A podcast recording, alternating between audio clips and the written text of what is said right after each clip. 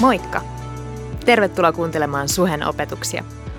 Me toivotaan, että näistä opetuksista voisi olla hyötyä sun elämässä ja arjessa. Muistathan, että sä olet aina tervetullut meidän tilaisuuksiin. Osoitteet ja kellonajat ja lisätietoa muutenkin meidän seurakunnasta löydät osoitteesta www.suhe.net. Mutta nyt opetuksen pariin. Kiitos elävä Jumala siitä, että sussa on uudeksi tekevä voima. Tule pyhä henki ja uudista meitä ensimmäistä kertaa tai uudestaan, mutta tuu ja luo uutta tänään meissä. Amen. Myös mun puolesta tervetuloa Suheen. Tee just näin, eli ota, ota penkki alle.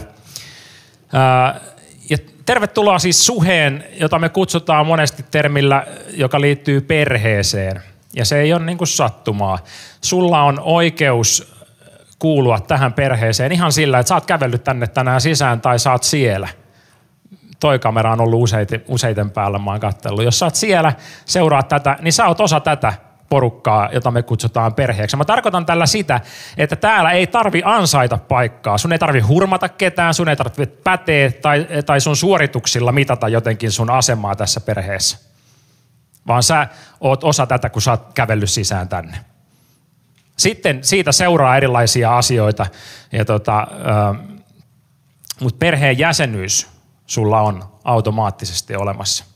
Mikään perhe ei ole täydellinen, nyt tulee valjastus, ei ole suhekaan, mutta Jumala on täydellinen. Meidän perheen faija on täydellinen tänäänkin. Ja, ja meillä on lupa odottaa, että tämä päivä, tämä hetki ei ole merkityksetön Jumalan suunnitelmissa. Meinasin tähän väliin ottaa tärkeimmät kärkeen, mutta huon hyvin jotenkin sen sano tuossa alkujuonnoissa jotenkin jo se, että, että tota, Sä oot maailman tärkeintä Jumalalle. Sä oot täydellinen Jumalan silmissä. Ää, Jumala ei mittaa sua sun epäonnistumisten kautta. Sä et ole sun synnin summa Jumalan silmissä. Mutta tärkeintä on huomata myös se, että sä et ole myöskään sun onnistumisten summa. Jumalan silmissä. Jumala ei näe sua edes sun onnistumisten summana. Jumala näkee sut Kristuksen kautta. Hän näkee sut sellaisena, millaiseksi hän on sut luonut ja tarkoittanut. Vaikka se kuva meidän silmissä on vielä rikki, niin Jumala näkee sut Kristuksen kautta täydellisen tänään. Nyt ottaa mikin sitten ja lähdetään eteenpäin. Tota, mun nimi on Erne. Niin kuin tuli sanottua, mä palvelen tässä seurakunnassa – tällä hetkellä äh, Staffissa ja mainostoimistossa. Staffi on käytännön järjestelijä niille, niille tota, suurille suunnitelmille, mitä äh, hallituksella on. Äh, me koitetaan jeesailla käytännön asioissa parhaan, parhaamme mukaan. Mainostoimisto nimestään huolimatta ei ole jotenkin mainosalan ammattilaisten tiimi, vaan kaikkien, jotka tykkää visuaalisesti jotenkin olla mukana auttamassa sitä, että Jeesus voisi tulla tunnetuksi tässä kaupungissa sen kautta, miltä suhe näyttää. Että jos sä tykkäät katsoa maailmaa sun silmien kautta ja havainnoida ennen kaikkea visuaalisesti, niin mainostoimistoon sun paikka vielä tilaa on. Huon mainitsi Suhen tyypit 30-sarjan. Käsi ylös, kuinka moni on nähnyt jonkun postauksen jossain somessa, Facebookissa ja Instagramissa. Niitä, niitä laitetaan kerran viikkoon meidän juhlavuoden kunniaksi. Ja tota, tänä, tällä viikolla oli mun vuoro. Mutta jotenkin se, mitä mä sanoin tuosta perheenjäsenyydestä, niin me etsitään tähänkin sarjaan ihan kaikenlaisia tyyppejä. Ei vain niitä, jotka on esillä ja tuttuja tyyppejä sen takia, että me ollaan lavalla, vaan vaikka saisit tänään ensimmäistä kertaa suhessa, niin saat aivan yhtä oikeutettu tähän sarjaan tulla jakamaan sun kokemuksen ja muiston suhesta, kuin Hessu, joka on tuolla tiskin takana ja ollut ihan alusta asti mukana 30 vuotta. Me ollaan tämmöinen perhe, mikä koostuu erilaisista tyypeistä – ja me toivotaan, että kun meillä on 30 täynnä, niin se olisi mahdollisimman realistinen ja totuudenmukainen kuva Suhen tyypit 30-sarja. Et jos sulla on yhtään semmoinen olo syntynyt nyt tai syntyy myöhemmin, että hei mä haluan olla tässä mukana, niin, niin meillä ei ole kriteereitä siihen, että sun täytyisi täyttää joku leveli ensin ja sit sä oot, niin kuin kelpaat tähän sarjaan mukaan. Ota rohkeasti meihin ennen kaikkea somen kautta yhteyttä, siellä on Ella Jalo vastassa, tai sitten jos käytät Basecampia, niin eti Ella Jalo pingaa ja, ja sanoo, että meitsi on mukana jos ei siitä mitään muuta saa, niin saa erittäin hyvät kuvat itselleen myös käyttöön. Meillä on sairaan hyvät kuvaajat, Joona ja Eetu, jotka, jotka tota, tekee erittäin hyvää jälkeä. Kesällä meidän somessa pyöri taas sit sellaiset kesävideot, missä mä sain olla kanssa niissä mukana. Ja tota, mä bongasin sieltä jälkikäteen semmoisen lainin, minkä mä ehkä vähän jännityksellä tulin sanoneeksi, kun mä en ollut ihan varma, saaks näin sanoa. Mutta tota, mä sanoin kuitenkin, Jumala ei halua susta ensisijaisesti moraalisesti hyvin käyttäytyvää ihmistä, vaan Jumala haluaa muuttaa sun sydämeen ja se muuttaa sun sydämen. Se on se järjestys, miten Jumala lähestyy sua. Ja mä tarkoitan tällä sitä, että se ei ole mahdollista, että Jumala muuttaa sun sydämeen ja se ei näkyisi missään sun valinnoissa, sun käytöksessä. Usein se on prosessi, Joskus jo, tapahtuu ihan niin kuin salamaniskussa nopeasti jotain, mutta usein se on myös prosessi. Kun Jumala luo uutta, niin Jumala luo sen jotenkin niin kuin pikkuhiljaa. Me ollaan sarjassa, joka on viisaasti rakennettu. Ja, ja tota, me tehdään tällä hetkellä perheen kanssa huoneiston remonttia. Ja tota, huomenna siellä alkaa seinien paikkaus. Siellä on siis semmoisia ihmeikkunoita, se on 1950-luvun kerrostalla ja siellä on ihmeikkunoita niin kuin sisäseinien välissä kahdessa kohtaa. Ja tota, 50-luvulla ne on muurattu ne, ne tota, väliseinät, otettu tiili, laitettu se pystyyn ja siinä paikalla muurattu. Ja tota, nykyään väliseinät tehdään kyproklevystä ja laitetaan sinne väliin korkeintaan jotain villaa äänieristeeksi niin tota, me todettiin, että ei ole mitään järkeä, että meillä on tiiliseinä, jonka keskellä on ikkuna, joka on kyprokkia, eli tuommoista niin kuin suurin piirtein aivastuksen kestävää, mutta ei yhtään sitä, sitä vahvempaa. Mutta jos me puhutaan viisaasti rakennettu, niin tämän päivän viesti mulla on, että viisaasti on rakennettu, kun rakennetaan tiili tiileltä, kun rakennetaan rauhassa, kun ei kiirehditä, kun ei tee, ojota jotenkin niin kuin mutkia – et, et Jumala kun luo uutta, niin hänellä on syynsä jokaiseen vaiheeseen. Et me ei mennä heti lopputulokseen, vaan, vaan me kasvetaan ää, niin kuin tota, prosessissa. Ää, ennen kuin mennään tähän rakentamiseen, niin pari nostoa tästä sarjasta, mitä mä oon jo oppinut siitä, että mitä on viisaasti rakennettu. Mä oon oivaltanut huonin saarnoista sen, että jokainen rakentaa halusta tai ei. Me ollaan suhteessa toisiin ihmisiin, me ollaan osa erilaisia yhteisöjä. Ja vaikka haluaisi jotenkin olla sillä, että hei, ei musta ole rakentaa, voisiko mä olla niin kuin taka-alalla tässä hommassa, niin ei ole mahdollista. Jokainen meistä rakentaa koko ajan ihmissuhteita nyt esimerkiksi. Joten ihan oikeasti se kysymys, että miten minä rakennan – niin se on kysymys meille jokaiselle tänään. Me ei voida väistää sitä. toinen, mitä on oppinut, on se, että jokainen on vastuussa myös rakentamisesta. Mä oon ajatellut, että, että, että se on niin iso homma. Ei Jumala laittaisi mua rakentaa mitään, mitään tärkeitä juttuja, ei musta siihen, joten mä en voi olla myöskään vastuussa. Vastuussa on Jumala tai mun vanhemmat tai opettaja tai joku muu presidentti. Joku muu on vastuussa rakentamisesta, en minä. Mutta sen mä oon oppinut, että, että mä oon myös itse vastuussa siitä, miten mä rakennan. Ja se ei ole, mulle se ei ole avautunut ainakaan jotenkin pelkona, että apua, mä oon vastuussa, vaan että hei, se avaa mun silmät oivaltaan, että mun täytyy miettiä myös näitä asioita. Ja Jumala ei ole laittanut tosiaan meistä ketään sellaiseen paikkaan, missä me ei pärjättäisi. Jumala on antanut meille jo luomisessa ja sitten siinä, että hän on uutta luova Jumala, niin antaa – meille koko ajan myös valmiuksia rakentaa. Me saadaan kysyä Jumalalta apua, miten, miten tulisi rakentaa. Ja kolmas, mitä mä oon oivaltanut, on se, että kyse ei ole siitä, kuinka paljon tai vähän sulla on, vaan kyse on siitä, että ootko sä valmis antaa kaiken, mitä sulla on. Ei mittaamaan sitä, että paljonko sitä on, vaan ootko valmis antaa kaiken, mitä sulla on. Tämän päivän teema siis se, että rakenna rauhassa, suostu prosessiin, älä odota lottovoittoja nopeasti, vaikka joskus Jumala tarjoaa myös niitä. Mutta tavallaan niin kuin on realisti siinä, että Jumala haluaa kasvattaa sua jokaisen tiilen muuraamisen kautta, niin että lopulta me nähdään hieno lopputulos. Jumala ei käytä kyprokkia, se voisi olla tätä, tämän, tämän päivän semmoinen lainit. Siellä ainakin joku tekee takarivissä muistiinpanoja ja on täällä eturivissäkin puhelimet. Nehän on vain muistiinpanoja varten, eikö vaan? Kyllä, just näin.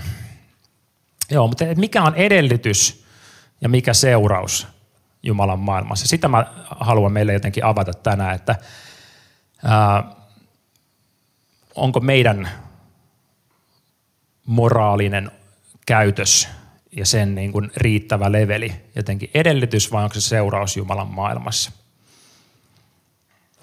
katsotaan kärkeen ennen kuin mennään tutustumaan sakkeukseen, niin, niin tota, raamatun kohta, joka ei kerro sakkeuksesta. Loogista. Meidän tämän päivän, ehkä voisi sanoa pääjae tulee sananlaskuista, sen kolmannesta luvusta. Älä jätä elämääsi oman ymmärryksesi varaan, vaan turvaa koko sydämestäsi Herraan. Missä kuljetkin, pidä hänet mielessäsi, hän viitoittaa sinulle oikean tien.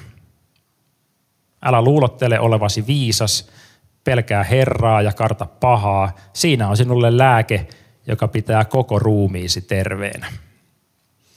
Tuosta keskeltä yksi, jae, The Passion Translationin, jota tykkään lukea ää, jotenkin sen selkeyden takia, niin tota, mun vapaa suomennus on tuolta keskeltä, että tunnusta hänet kaikilla teilläsi, niin hän tekee suoraksi polkusi. Odottaako Jumalalta sulta, Jumala sulta ensin muutosta ja sitten tulee lähelle? Sitten antaa armonsa, sitten pelastaa, sitten kutsuu yhteyteensä. Raamatussa on paljon ö, todistusaineistoa siitä, että Jumalan järjestys on toinen. Ja me tsekataan sakkeus. Sakkeus oli pieni mies, oli pienen pieni mies, ja jonnekin puuhun se kiipeesi, jotta Jeesuksen näkisi. Tällaista laulua lauloin ää, tota, pienenä. Silloin kukaan ei puhunut siitä, että Sakkeus oli publikaani, ää, ja itse asiassa publikaanien esimies. Ja ei sillä, että mä olisin lapsena tiennyt, mikä on publikaani, mutta, mutta tota, tänään me keskitytään just tähän juttuun. Ää, Sakkeus oli siis publikaanien esimies, erittäin arvokkaassa asemassa hyötymään itse. Publikaanit oli, oli tota, juutalaisia ja toimi juutalaisen yhteiskunnan keskellä, mutta he oli ottanut Rooman kutsun vastaan toimia veronkeräjinä kaupunkiin saapuvilta ja juutalaisilta niin kuin keräämään veroa. Ja niiden etu oli se, että ne sai kerätä yli sen, mitä ne oli sopinut roomalaisten kanssa ja pistää omaan taskuun. Ne sai käyttää omaa asemaansa hyväksi ja, ja tota, se, mitä Raamattu kertoo sakkeuksesta, niin, niin äh, hän oli erittäin rikas mies. Todennäköisesti kyllä käyttänyt sitä omaa asemaansa hyödyksi. Muistetaan ehkä viikunapuu ja se, että Sakkeus oli pätkä ja kiipesi sinne puuhun, jotta näkisi Jeesuksen, joka oli tullut hänen kyläänsä tai paik- sinne, missä hän asui, oli tullut käymään. Ja tota, publikaaneista ehkä vielä sen verran, että, että jos emme saada kiinni ihan mitä tämä tarkoitti, että he keräs veroja omalta kansaltaan äh, ha, niin kuin vallottajakansalle, niille, jotka hallitsi Israelia 2000 vuotta sitten, niin, niin, niin kelaappa tilanne, että, että jatkosodan tulos olisi ollut toinen. Me oltaisiin osa Venäjää tai Neuvostoliittoa, kumpi se nyt sitten olisi tässä vaiheessa, jos se olisi ollut toinen tulos. Ja tota, sun kaveri olisi vastannut Kremlin kutsuun. Voit sä hoitaa Kallion alueen veron keräämisen tänne saarille tai presidentille. Sitten sun kaveri olisi sanonut, että joo, mä voin tehdä sen. Sitten se itse ei enää asuiskaan täällä, vaan se olisi muuttanut 16 tonnia neljältä maksaviin uusiin penthouseihin Kalasatamaan, ajelis Bentleyllä tuohon suhen ovelle. Sen takia, että hän on kiskonut sulta enemmän kuin itse asiassa Venäjä pyysi. Mikä olisi sun suhtautuminen tähän sun kaveriin sen jälkeen, että hän on toiminut näin? Tällaisen ihmisen luo Jeesus tuli kylään, jota kaikki muut halveksi. Jeesus tuli ja sanoi, että hei, tuu, mennään sun luo. Mä oon, mä oon tulossa kylään sun luo tänään. Jeesus ei sanonut, että, että me ensin ja anna puolet sun omaisuudesta köyhille ja, ja anna nelinkertaisesti niille, jotka on, joilta sä oot ottanut liikaa. Vaan Jeesus sanoi, että tässä ja nyt mennään eteenpäin yhdessä. Kaikki se, mitä Sakkeus teki, antoi puolet omaisuudestaan köyhille, antoi nelinkertaisesti niille, joilta hän oli mitannut liikaa – niin oli seurausta siitä, että Jeesus tuli ja kohtasi hänet sellaisena kuin hän on nyt. Ja tärkein kysymys tänään sulle on se, että sallitko sä tämän itsellesi? Mulle on ollut vaikeaa jotenkin hyväksyä se, että, että Jumala kohtaa mut sellaisena kuin mä oon. Mun on helppo sanoa muille, että hei, sä oot arvokas Jumalan silmissä. Sä oot Jumalalle älyttömän rakas, vaikka sä olisit maailman ainoa ihminen – joka olisi koskaan elänyt. Kukaan ei olisi elänyt ennen sua, eikä kukaan sun kanssa nyt, eikä kukaan sun jälkeen, niin Jumala olisi tullut ihmiseksi sun rinnalle ja kuollut sun syntien puolesta. Sä oot niin arvokasta Jumalalle. Itelle se on haastavampaa. Monesti tulee semmoinen olo, että hei, kun näkisitte vaan, kun tietäisittekin kaiken sen liian, mitä mulla on sisällä, niin te itse asiassa nyökyttelisitte totta, tohon ei voi enää Jumalan armokaa jotenkin niin kuin pätee. Joten älä puhu vain muille. Kysy välillä myös iteltäsi, että oot sä valmis siihen, että Jeesus kohtaa sut nyt. Ei sellaisena kuin sä voisit olla, ei sellaisena kuin sä toivoisit olevas, vaan sellaisena kuin sä oot nyt.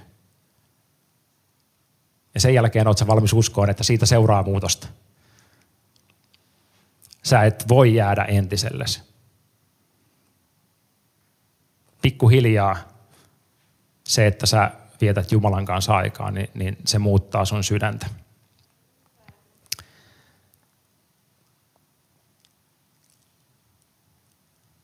Muille näkyy meistä vain kaunis pinta.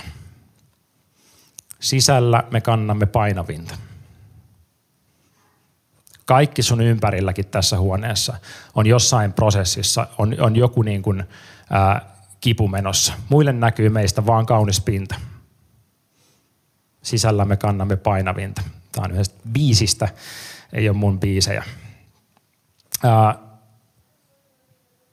mennään miettimään tätä toisesta näkökulmasta. Ää, mä tykkään tämmöisen kolmen b tota, taktiikasta miettiä, miten me kohdataan uusia tyyppejä seurakunnissa. Ja, ja tota, mun kokemus on se, että monesti se on behave, believe, belong. Tämä järjestys. Me ei haluttaisi tietenkään, että se on näin. Me haluttaisiin, että se olisi toisinpäin. Mutta kauhean helposti se järjestys on tämä. Ensin me odotetaan oikeanlaista käytöstä uusilta tyypeiltä. Sitten me odotetaan, että me jaetaan sama usko. Ja lopuksi me voidaan ehkä antaa niin kuin lupa kuulua tähän porukkaan. Me suhessa harjoitellaan to, tota niin kuin toisinpäin. Ja mä pystyn todistamaan, että, että mun kohdalla se on ollut toisinpäin. Mä oon saanut tulla ensin ja kuulua joukkoon. Mutta mä oon omasta mielestäni ehkä osannut käyttäytyä valmiiksi jollain oletetulla tasolla. Mulla on ollut usko valmiina. Mulla on ollut helppo sanoa, että, että you belong here. Mutta jos kaupungin parhaaksi tiimin kohtaamat jäsenet tässä Kallionkin niin kuin kaduilla. Jos ne oikeasti tulisi tänne sankoin joukoin ja tota, täällä haisisi kusi, kossu ja kannabis ja täällä olisi semmoinen ilmapiiri, että, että sä et ole ihan varma, että uskallatko jättää sun omaisuutta tai, tai tota, sun lapsiasi jotenkin valvomatta tähän tilaan.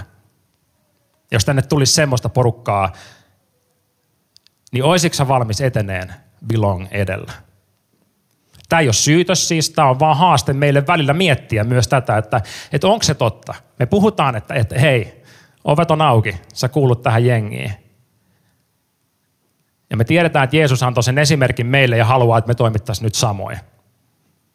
Mutta mietitään ennen kuin on se tilanne, koska sekin päivä tulee. Ihan oikeasti se päivä tulee, koska me ollaan tekemässä töitä sen eteen. Jumala on kutsunut meidät ei vain sitä niin kuin sisäpiiriä varten. Se päivä tulee, kun, kun meidän täytyy olla valmiita ö, etenemään belong. Sitten siitä seuraa believe ja lopulta myös käytös muuttuu. Mutta tämä ei, ole ehkä jotenkin niin pääpointti nyt miettiä, miten me seurakuntana tullaan, vaan nimenomaan, että mieti itse, ootko sä valmis uskomaan itselle sen, että, että Jumalan perheeseen sä kuulut nyt tällaisena kuin sä oot nyt. Se on se, on se niin kuin, mihin mä tänään haastan sua. Kaiken luot sä uudeksi, kun etsin valtakuntaasi. Näin me lauletaan. Ja mä haluan tätä lainia vähän nyt pohdiskella kanssa tässä. Mun tehtävä on etsiä Jumalaa. Mun tehtävä ei ole luoda uutta mun tehtävä on jättää Jumalalle Jumalan tehtävä. Mutta tähän sisältyy myös lupaus. Kun mä etsin Jumalan kasvoja, niin hän kyllä luo uutta. Sekin on vähän semmoinen homma, että se ei, se ei voi niin jäädä siihen pisteeseen. Mä vaan etsiä, etsiä, etsi. Jumala on luvannut ja näyttänyt monessa kohdassa ihmisten elämissä meitä ennen ja meidän aikana, että kun me etsitään Jumalan kasvoja, niin hän kyllä ne näyttää, hän, hän luo uutta. Jeesus kuvasi monia asioita maataloustermein. Ja mä oon miettinyt joskus, että onko se vaan sen takia, että sen ajan ihmiset oli maatalous, agrikulttuuri-ihmisiä. Ne ymmärsi Suon, Kuokan ja Jussin tarinat ja, ja ne tiesi niin kuin miten, mitä se tarkoittaa, kun puhutaan lampaiden hoitamisesta tai kun puhutaan siemenestä, joka laitetaan maahan ja sitten lopulta sieltä jotain kasvaa. Mutta mä en usko, että se on ainoa syy, miksi Jeesus vertasi Jumalan valtakuntaa maataloustermein, koska varmaan 2000 vuotta sitten oli myös nopeita asioita. Oli Rooman valtakunnan juoksulähetit, johon ne olisi voinut verrata, tai hevosia äh, lähtee kuin hauki kaislikosta, oli varmaan tuttu jo monille kalastajille siinä vaiheessa. Jeesus olisi voinut verrata Jumalan valtakuntaa vaikka niin, että se tulee yhtä nopeasti kuin ihmisjoukko katoaa, kun roomalaiset sotilaat tulee paikalle. Kyllä, kyllä varmasti oli myös niin kuin nopeita asioita. Ilma, toi, tota, luonnon sääolot muuttu varmasti nopeasti silloinkin. Oli paljon juttuja, mihin olisi voinut verrata, joka olisi kuvannut nopeutta. Eli se, että ihmiset oli maanviljelijöitä, niin se ei ollut ainoa syy mun päätelmän mukaan siitä, että Jeesus vertasi Jumalan valtakunnan todellisuutta maataloustermein. Siis sillä, että kun laitetaan siemen maahan, niin se on niin pieni, että kukaan ei uskoisi, että siitä kasvaa mitään isoa. Ja sitten kun se on siellä maanpovessa, niin me ollaan jo unohdettu se. Ehkä luullaan, että se on kuollut, kun ei mitään näy. Ja silti jonain päivänä sieltä kasvaa jotain, jotain suurta.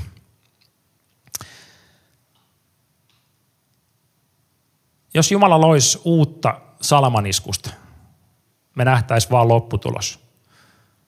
Mutta kun Jumala luo prosessin kautta, rauhassa, me opitaan sen aikana tuntea Jumalasta itse asiassa paljon enemmän. Jumala ei ole vain se, joka, joka niin kuin muuttaa meidän elämän olosuhteet, vaan Jumala on se, joka haluaa kulkea kaiken sen kivun keskellä, mitä me eletään, niin, niin kulkee siinä rinnalla – ei vain muuttaa sitä.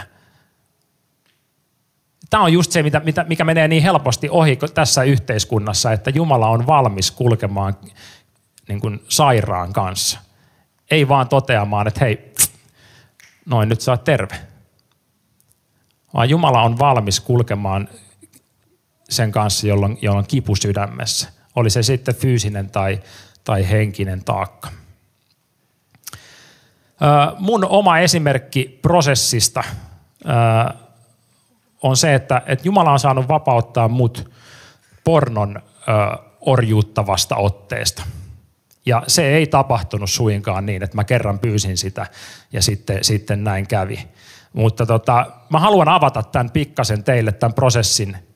Tänään, vaikka sekin on teema, mistä olisi varmaan syytäkin puhua paljon, ja mä haluan sanoa pornon ääneen sanana sen takia myös, että, että Jumala kutsuu valoon kaikkeen, mitä on, mikä on pimeydessä. Ja mi, miten se joku voi olla valossa, jos me niin kuin ei sanota sitä ääneen.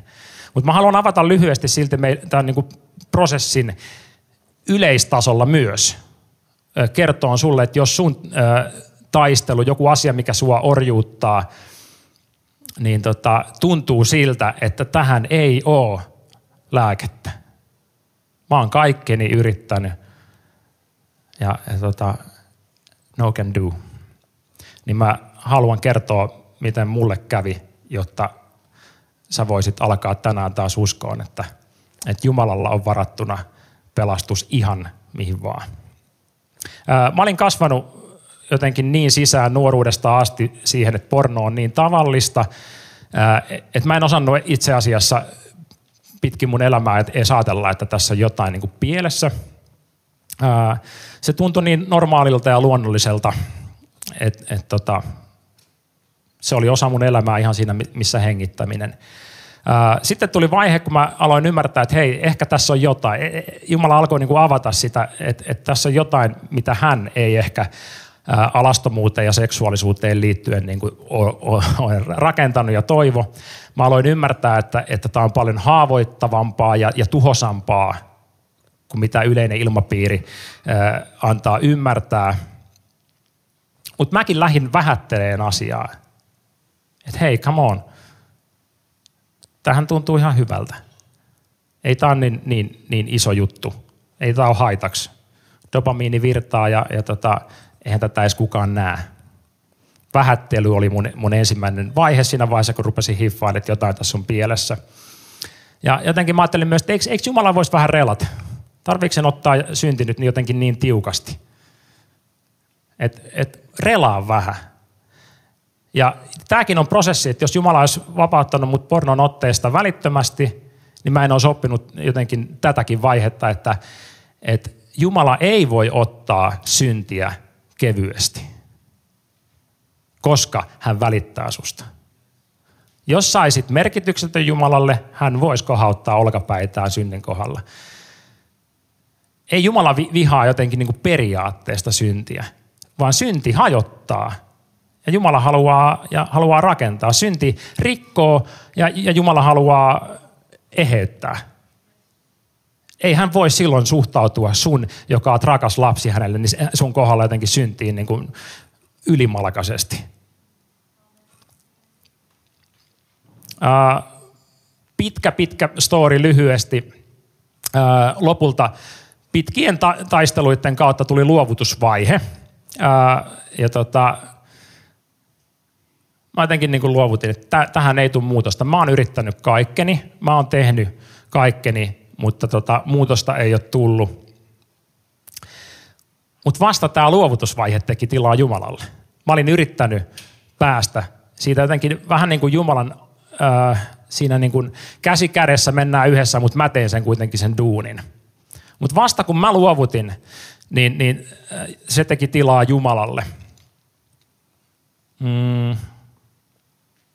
Mä en enää yrittänyt muuttaa itteeni, mutta mä en myöskään siinä vaiheessa jos mä oon rehellinen, niin mä en uskonut, että Jumalakaan pystyy. Mä olin, mä olin luovuttanut, ei siis sen asian kanssa, pornoriippuvuuden kanssa, vaan sen kanssa, että mä tuun elämään tämän asian kanssa koko loppuelämäni. Se oli mun niin kuin, luovutuspiste. Tästä on tuommoinen ehkä, en mä osaa, nämä on niin prosesseja, vuodesta kahteen taaksepäin on, on, on aikaa, aikaa tästä, kun mä olin niin kuin luovuttanut, että hei, tämä ei muutu, ei mun kautta, ei, ei, ei Jumalan toimesta. No, me tiedetään, Jumala ei luovuta siltikään, vaikka me luovutetaan. Mulla tuli edelleen niin kuin koko ajan vastustusta, että mä jotenkin ajattelin, että jos nyt Jumala aikoo tämän niin kuin vapauttaa, hän rupesi nimittäin puhua mulle, että tuo tämä valoon tämä sun kipus, älä kanna sitä yksin, kerro siitä. Mulle se viesti Jumalalta oli, että kerro siitä jollekin, se on se tapa, miten sä tuot sen valoon ja, ja mun Jumalan valo vapauttaa ja, ja tuhoaa kaiken, mikä on niin kuin saastaista ja, ja likasta ja orjuuttavaa. Mutta ei sekään ollut helppo vaihe. Sitten mä jotenkin ajattelin, että et, et syyllisyys ja häpeä on sellaiset termit, joiden kanssa mä en halua elää. Mä jotenkin mä ajattelin, että jos mä kerron tästä asiasta jollekin, niin, niin tota, mua kohtaa syyllisyys ja häpeä. Eihän kukaan halua elää niiden kanssa. Mutta Jumala vakuutti mut, että syyllisyys ja häpeä on ne asiat, joiden kanssa sä elät nyt. Ja niistä mä haluan sut vapauttaa. Ja please, tottele mua. Mä tiedän, että mä oon antanut sulle nyt ohjeet, nyt on sun vuoro. Ää, kerro tästä jollekin. Vielä vastustelin. Mä olin sitä mieltä, että mä joudun luopumaan jostain mulle tärkeästä ja rakkaasta asiasta. Ää, ja tilalle tulee jotain huonompaa. Ei voi tulla ainakaan yhtä hyvää. Ja se on ihan totta, ei tulekaan koska Jumala antaa aina enemmän kuin mistä sä luovut.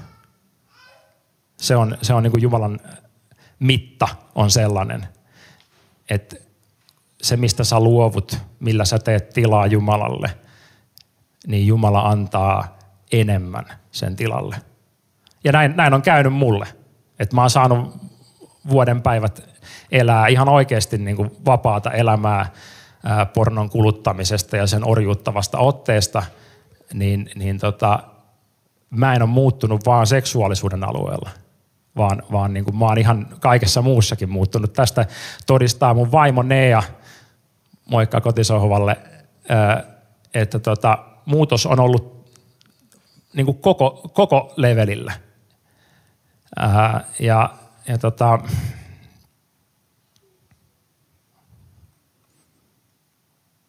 niin joku ajatus katkesi nyt, mutta ehkä sen oli syytäkin katketa. Se, mitä mä haluan sanoa sulle, on, on se, että jos sä kipuilet jonkun asian kanssa, mistä sus, tuntuu, että saat sun resurssit käyttänyt loppuun, niin tänään on hyvä päivä luovuttaa.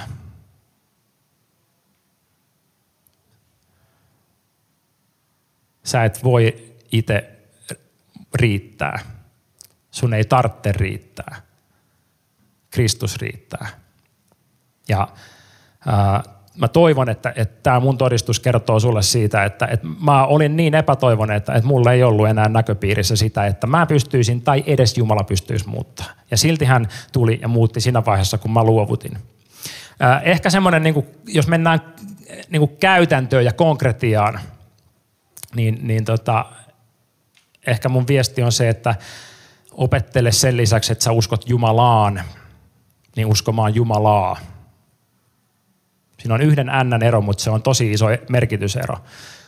Älä usko vain Jumalaan, vaan usko Jumalaa. Se, mitä Jumala sanansa ja pyhä henkensä kautta sulle kertoo sun kivuissa, niin, niin tota, ja mulle se oli se, että tuo kipus valoon, kerro siitä jollekin. Ja, ja itse asiassa siinä, siinä kävi täysin päinvastoin. Mä jotenkin aloitin, odotin, että siitä alkaa ihan sairaan iso prosessi ja tosi kivulias matka kun mä kerron mun kivusta mun vaimolle.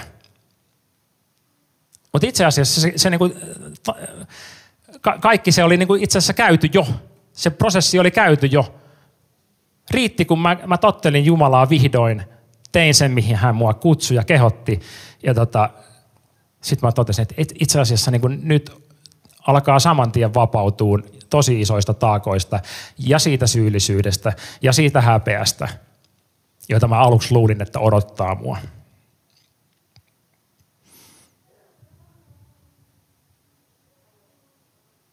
Joo, kaikkea, mikä orjuutta ja mikä aiheuttaa syyllisyyttä ja häpeä, niin Jumala kutsuu valoon. Ja se vapauttaa ja se on todellista. Sulla ei ole mitään muuta menetettävää kuin sun kahleet. That's all you can lose. Äh, oliko meillä hei joku raamatun kohta? Oli. Tää. Tämä on mun vapaa suomennos Passion Translationista, ekasta Johanneksen kirjeestä, luku 4 ja 18. Ei ehkä tunnista tästä, mutta tota, rakkaus ei koskaan saa aikaan pelkoa, sillä pelko liittyy aina rangaistukseen. Mutta täydellinen rakkaus ajaa rangaistuksen pelon kauas sydämestämme – ken vaeltaa jatkuvassa rangaistuksen pelossa, ei ole saavuttanut täydellistä rakkautta. Muutama sana vielä, vielä tota synnistä. Synti ei ole Jumalan rangaistus sulle. Me ei kutsuta synniksi sitä, että Jumala haluaisi jotenkin rangaista sua siitä, että sä epäonnistut. Me kutsutaan synniksi sitä, että me ollaan tottelemattomia, me ollaan itsekkäitä, me ollaan laiskoja ja, ja tota, me valitaan itsekkäästi ja me tehdään valintoja jotenkin sen mukaan, mikä tuntuu nyt hyvältä, eikä sen mukaan, mitä jotenkin Jumala haluaa meille näyttää. Mutta mut synti ei ole Jumalan rangaistus. Jumala ei rankaise sua, vaikka sä teet syntiä. Kuulit oikein. Jumala ei rankaise sua, vaikka sä teet syntiä. Hän rakastaa sua, vaikka sä teet syntiä. Hän haluaa sanoa sulle, että, että mä oon nähnyt sun kivun. Mä oon kantanut sun kivun jo.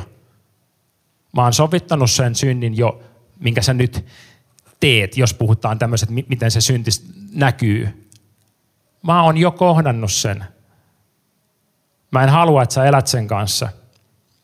Mä haluan sulle parasta mahdollista elämää, vaikka tämä maailma sanoo toisin. Mutta paras mahdollinen elämä on elämä Jumalan kanssa, vaikka muut sanois mitä. Olisi yksinkertaista tehdä lista siitä, että mikä on oikein, mikä on väärin, mikä on syntiä, mitä ei – ja sitten koittaa noudattaa sitä. Mutta sitten me ollaan matkalla farisealaisuuteen, eli siihen, että me saadaan niinku pinnallisesti näyttämään meidän elämä hyvältä. Ja tähän liittyy just se laini, millä mä aloitinkin, että Jumala ei halua susta ensisijaisesti moraalisesti hyvin käyttäytyvää ihmistä, vaan hän haluaa muuttaa sun sydämeen ja se muuttaa, that's a promise, se muuttaa sun sydämen. Bändi voi tulla lavalle.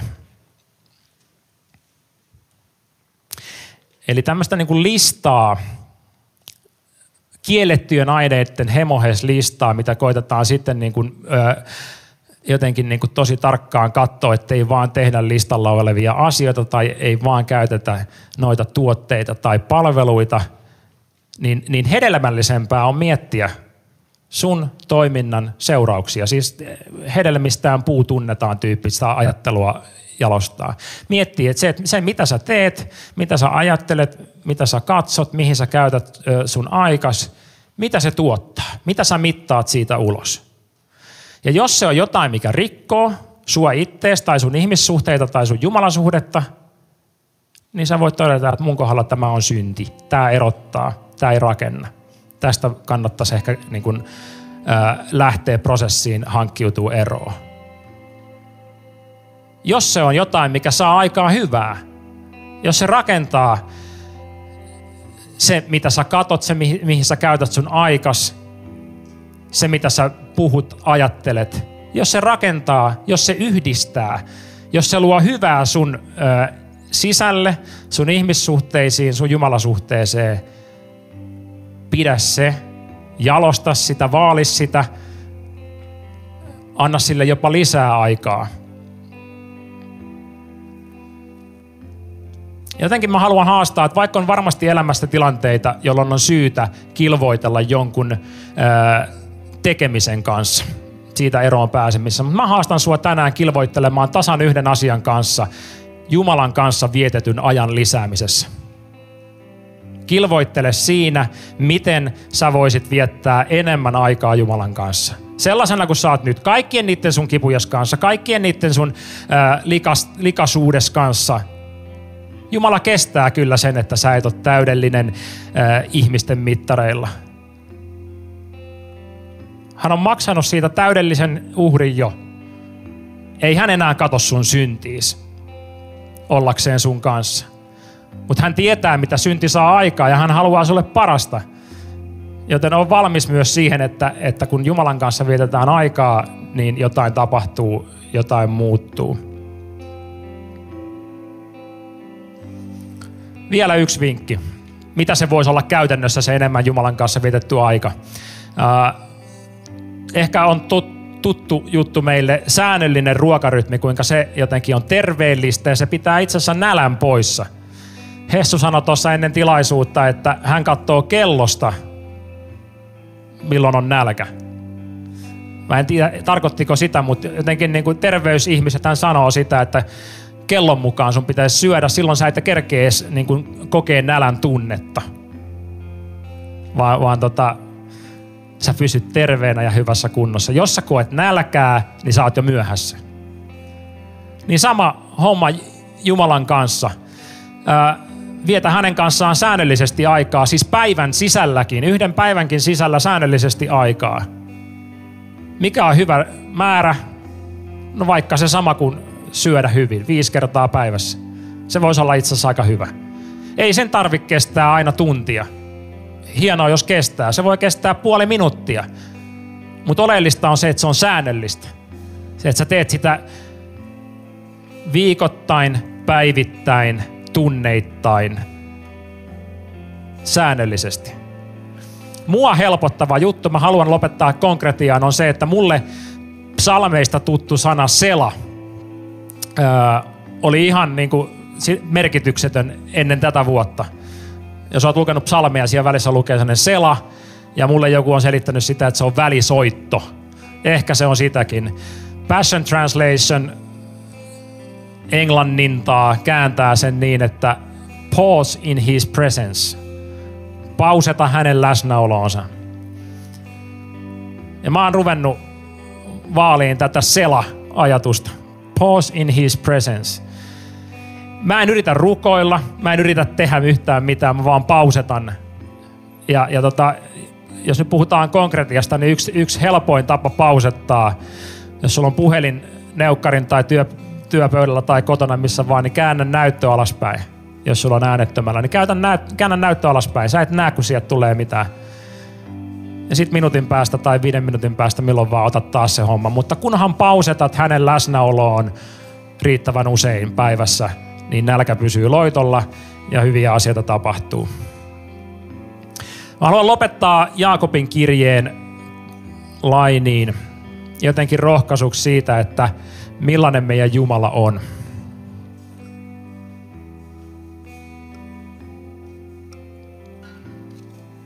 Jaakobin kirje, ensimmäinen luku, viides jae. Jos kuitenkin joltakulta teistä puuttuu viisautta, pyytäköön sitä Jumalalta.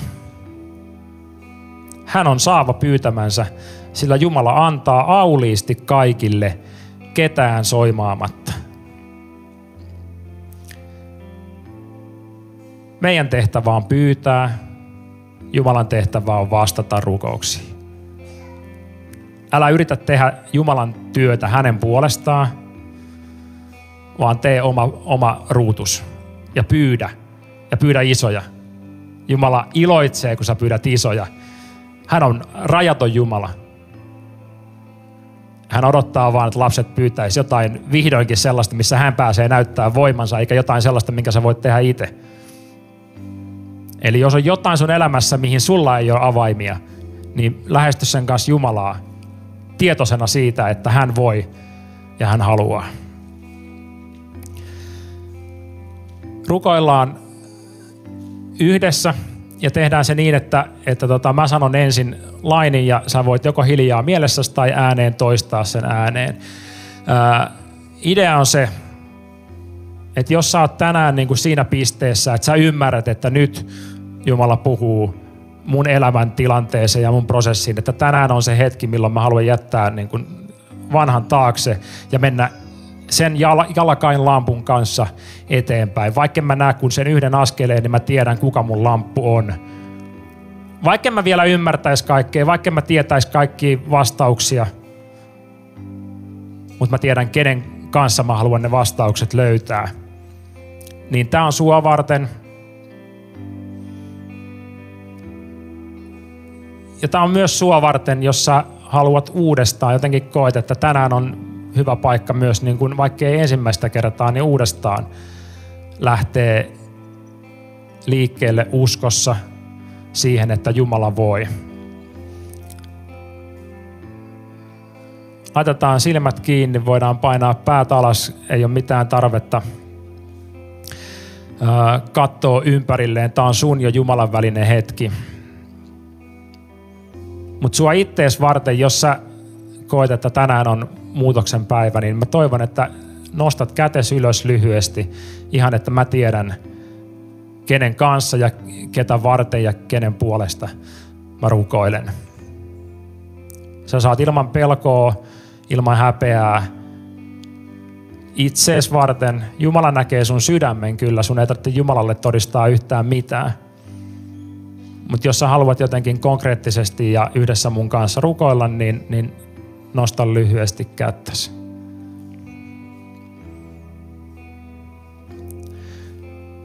Hyvä. Nyt tiedän keiden kanssa. Erityisesti rukoillaan, mutta jokaisella on lupa tähän hiljaa mielessään tai ääneen yhtyä. Kiitos Jeesus, että sä näet mut. Kiitos, että sä et pelkää mun vajavaisuutta. Kiitos siitä, että oot tehnyt kaiken mun puolesta. Kiitos Jeesus, että sulle mikään ei ole mahdotonta. Anna anteeksi, että mä oon näin itsekäs.